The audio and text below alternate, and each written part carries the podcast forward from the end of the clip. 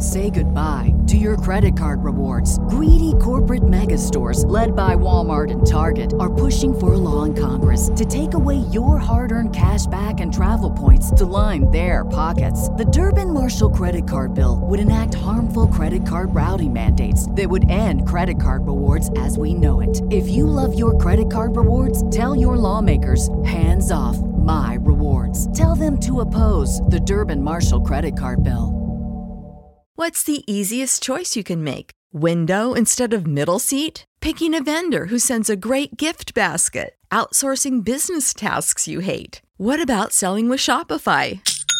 Whether you're selling a little or a lot, Shopify helps you do your thing, however you cha-ching. Shopify is the global commerce platform that helps you sell at every stage of your business. From the launch your online shop stage to the first real life store stage, all the way to the did we just hit a million orders stage? Shopify's there to help you grow. Whether you're selling scented soap or offering outdoor outfits, Shopify helps you sell. Wherever and whatever you're selling, Shopify's got you covered. Sign up for a $1 per month trial period at shopify.com slash try. Go to shopify.com slash try now to grow your business, no matter what stage you're in. Shopify.com slash try.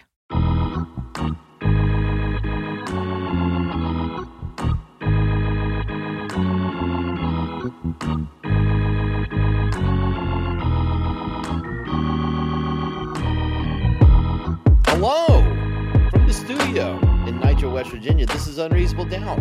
It's a podcast about West Virginia University basketball. I'm Josh Whitt. This was the 27th game of the season for WVU. It was in Ames, Iowa, against the Iowa State Cyclones. The one and only time they're going to play Iowa State this season. And all the signs were there for West Virginia to get roughed up. 17 and a half point underdog, that kind of fluctuated. Iowa State coming off of a loss, playing at home where they haven't lost. West Virginia hasn't won on the road this season. That all shapes up for an L. And it was an L. But props to the guys for hanging in on this one. They were down 10 at the half, started out hot early. Iowa State up 10 and West Virginia could have followed the script from the Texas road game, from the TCU road game. Did not do that. This team hung in. Kobe Johnson, probably best Big 12 game of the season. I mean, attacking, shot a three and made it. Great feed by Jesse for a Kobe Johnson dunk in the half court.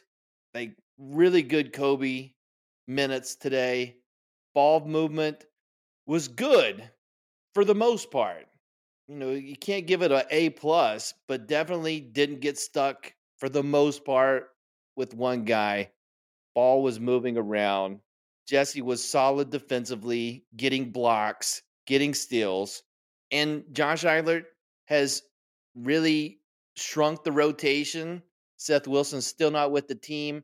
So right now it's your starters, Josiah and Noah and there was like a, a, some spot pat minutes. So you're really playing seven now, and I don't think that's a bad thing. I think that's a good thing. And the switching of defenses, definitely an empty the file cabinet move. Nice to see. Was effective in spots in this game and kept West Virginia in this one. And they were down 10, but fought back and took a one point lead with nine minutes left on that Kobe Johnson three. So West Virginia up one in the Hilton Coliseum, nine minutes left. Now, did they go scoreless for the next six minutes? yes, they in fact did do that. And yet they still only lose by seven. Quinn Slazinski with a rough 38 minutes. Once Iowa State had kind of put it away, it was Quinn Slazinski time, and he scored eight of his 11 points in the last two minutes. Um, so not not perfect. 22 turnovers. Kerr was sloppy with it. Lots of turnovers from Kerr. RaeQuan was doing his drive into three or four guys to see what happens, and that typically was something bad. Uh, Iowa State got 12 offensive rebounds. West Virginia only had six. I mean, this it was all I can ask for for a road game, period, is for West Virginia to be competitive in the second half. And you couldn't say that on the last road trip at any. And this game, West Virginia hung in for, so let's say for 31 minutes, they were in this one. And then the last nine was was a problem. But it was it was a fun game to watch. Are they gelling? I don't know. Is it better with a limited rotation? Absolutely. Uh, do you still think? Do you still see things that kind of blow your mind? One hundred percent. And West Virginia remains winless outside of Morgantown. They still haven't won two games in a row, and they've got really at least five games left, four regular season, and the first round of the Big 12 tournament. That feels like it's kind of locking in, doesn't it? It's West Virginia, it's Central Florida, it's Cincinnati, and it's Oklahoma State. That's your first day matchups, most likely in some order. Maybe Kansas State sneaks in there. But we've got three of the four. Feel very confident. Shout out to Oklahoma State for playing Oklahoma into overtime. But it's Central Florida, Oklahoma State, and West Virginia for sure, and another team. All that to say, you got at least five games to try to win two in a row for the first time. And I don't, it doesn't look promising. And West Virginia is now two losses away from their third 20 loss season in my lifetime. And I'm going to cringe for this one. It's the second time in the last six seasons. If they, and they, listen, they have 18 losses and they have two road games left and a definite loss in the Big 12 tournament. So you lose in the Big 12 tournament, that's 19. To avoid a 20 loss season, they've got to win their last four. And again, two of those games are not in the Coliseum. So we're we're going for three 20 loss seasons in 40 plus years, which that's not great. And we're one game closer to the end of this season. And we're here. Like, I'm not going to do it on the podcast, but ESPN, they've done their coaching candidates list for who, who's going to get the permanent job next. USA Today gave their USA Today gave theirs. Next month's going to be wild. Um, and that will come, but we're here now. And all you can ask for in that is because the women were playing at the same time, and the guys were on the clock today. As far as I'm, this is a WVU men's basketball podcast. I'm hanging with them today until I thought it was out of reach. And I got all the way to the last TV timeout. So props to West Virginia. I did not have that in the cards. I thought it was going to be way earlier than that. So shout out for a a solid road performance for this group. What if this was a WVU women's basketball podcast?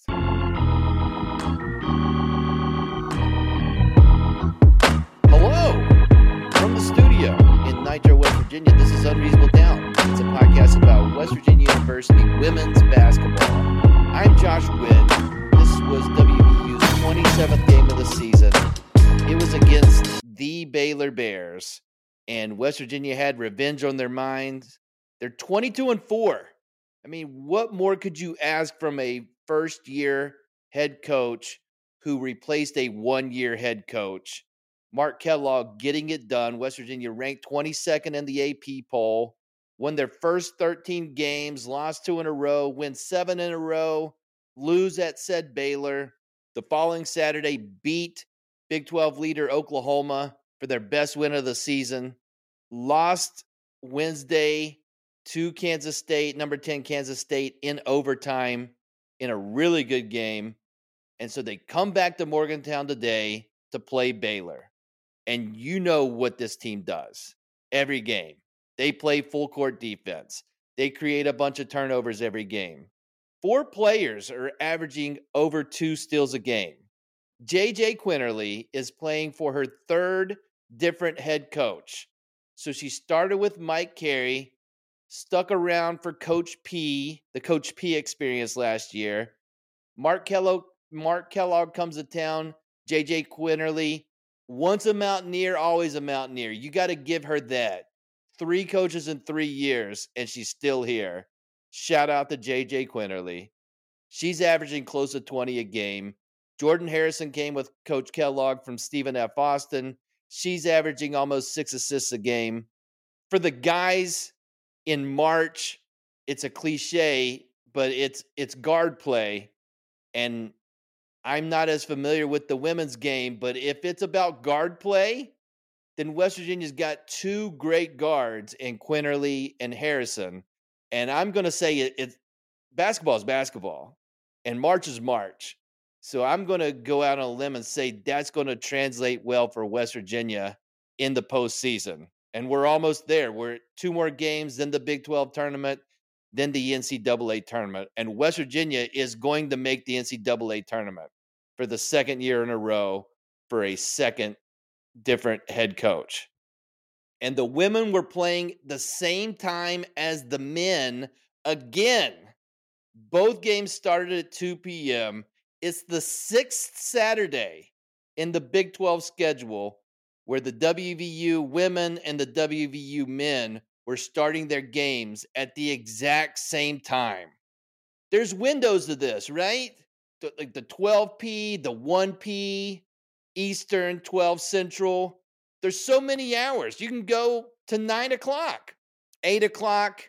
Just look at a clock and look at the numbers on the clock.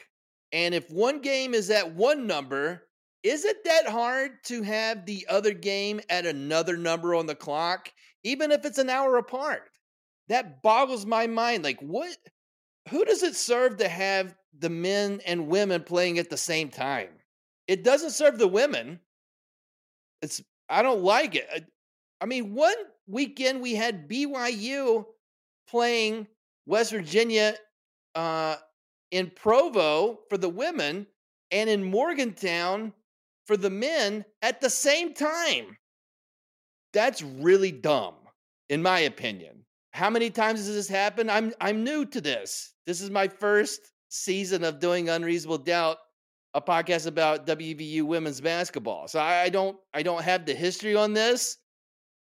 Like once, okay, coincidence. Twice, eh, six times, do better, Big 12. And if it's not at the conference letter, uh, if it's not at the conference level, Big 12 teams do better. Just I can, we all can look at clocks and see numbers. And I would say the numbers 12 to 9 are in play. So 12, 1, 2, 3, 4, 5, 6, 7, 8, 9. So it's actually 10 different times if you're going to start at the top of the hour to choose from. Women pick one number, men can play the same day, different number. That's really annoying. Anyways, I'm checking. I didn't get to watch this whole game. I tuned in with two minutes to go in the game. And the women have cut it to six with two minutes left. I had been watching the scoreboard. They had a bad third quarter. Baylor was up double digits in the fourth. But when I turned it on, the lead has been cut to six. And then I see Baylor immediately turn it over. Refs have to look at the monitor to confirm, but it's WVU ball down six. Get the ball. Harrison drives, layup. West Virginia down four. Baylor, like in immediately, throws the ball away. West Virginia ball. They get it to Quinerly. She drives and scores. West Virginia down two. Baylor trying to get it over half court. They can't do it in 10, 10 seconds. Coliseum gets loud. Another turnover. And then West Virginia gets the ball. Uh, and Quinerly gets the ball on the wing and says, I'm shooting it. Swish. That's her 33rd point of the game. That's a career high for her. And West Virginia is up one with a minute left. Baylor on their position, uh, they miss the shot. The ball goes out of bounds. Refs go back to the monitor. WVU ball. I like Coach Kellogg. I like everybody involved with this group. They're having a fantastic season. This offensive possession, if you pointed to something on why they lose, I'd point to this important possession where West Virginia's up one. They're dribbling the ball down. Baylor's not fouling. When do you when do you start running offense? When do you run the play? Typically you see it 10 seconds, maybe a little bit sooner than that. Quinerly's got it close to half court with eight seconds left before they start running offense. That offense is bad offense. It looked rushed. It ends with Harrison shooting a running jump shot, didn't get it off in time, shot clock violation. And guess what? The refs had to go to the monitor. I mean, it's unbelievable. In two minutes of me watching a basketball game, West Virginia scored seven points. The refs had went to the monitor three times. It's a lot. There's a lot going on. But they've there's 16 seconds left. Baylor has the ball, and guess what they do? They throw it away. Another turnover for Baylor. Eight seconds left. West Virginia up one. They call timeout. That means they get the ball on their side of the court. So side sideline out of bounds. And the game, it's West Virginia's up one. There's eight seconds left. So it's not in the bag, but you got to get the ball in bounds. Baylor's going to foul, and then you got to make free throws. And make one, make two, and then and then roll the dice on on getting a Baylor stop, which in the 2 minutes I've watched, they only got one attempt at the basket. The rest of their possessions were turnovers. So you you run your chances and you and you you feel pretty good about those chances. and in West Virginia, oh my gosh. I gotta say this out loud. If you didn't watch this, I, I have to say this. Um oh Quinerly is open, running away from the basket in the Baylor's side of the court. Good pass to Quinerly from out of bounds, and he and she fumbles it. Like I don't know a good way bobbles it, bobbles it, ball bounces off her knee. And and so then what can happen? If the ball bounces off your knee, most likely and you're close to the sideline, then it rolls out of bounds, right? Not this one, not this fumble. Stays in bounds. Baylor player gets the ball in the corner, drives to the basket like a crazy person. JJ Quinerly going twice as fast, trying to recover, fouls the Baylor player really hard. And to ensure that the Baylor player doesn't make a basket, she almost made the basket. I mean, it was it was on the rim.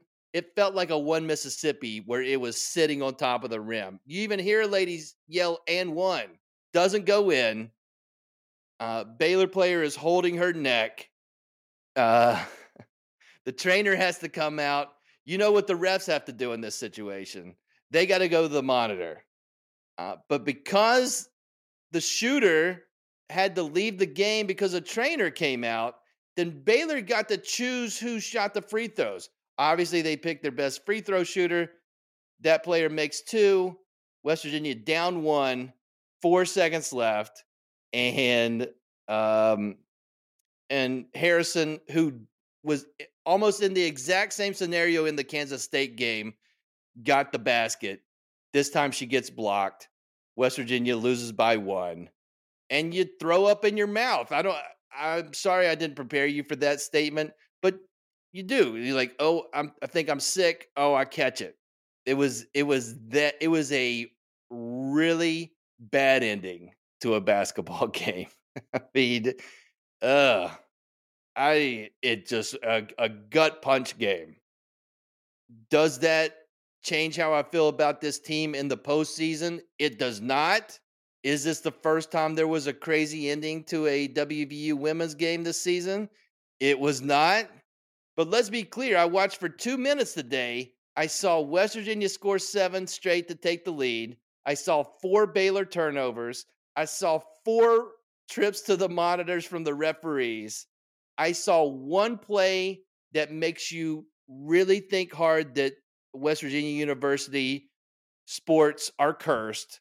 one stunned Coliseum crowd, and one gut punch loss.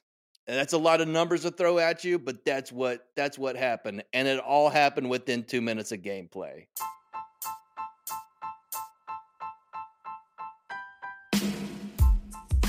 Unreasonable Doubt is under the Smoking Musket umbrella. Have you been on the Smoking Musket Discord? There's a link to the Discord in the show notes. You click on that, you enter the Smoking Musket Discord, and it's got channels like TV. But these channels is where you type stuff in, and people who are in the Discord can read what you type in. And it can be about WVU basketball, WVU football, the other sports, sports outside of college, television, movies, degenerate gambling, just naming channels. All sorts of good stuff in the Smoking Musket Discord. It's definitely a cool place to interact with other WVU fans. Click on the link, check it out, go to smokingmusket.com, listen to West by Pod, do all the things under the Smoking Musket umbrella. Smoking Musket. The next game for WVU is Monday, 7 p.m., ESPN2 another road game. West Virginia goes to Manhattan, Kansas to play the Kansas State Wildcats. Kansas State has lost seven of nine. Their wins are against Kansas, and they beat BYU today by 10 at home. So they've hit a rough patch, but they're playing at home, and West Virginia is not. I mean, this mixing the zone in a bunch. If Kansas State can struggle with threes and West Virginia just hang in with getting some defensive rebounds. And Quinn has a bounce back game, and RaeQuan has a bounce back game. They still, oh, where's it at? Where's the game at? Oh, uh, we'll see what happens. That's it for this episode of Unreasonable Doubt. Listen on all the platforms, or just pick one: Apple Podcasts, Spotify Podcasts, Amazon Podcasts, Overcast Podcasts. YouTube. Until next time, I'm Josh Whitt. WVU for the 2023 2024 season, they have nine wins and they have 18 losses.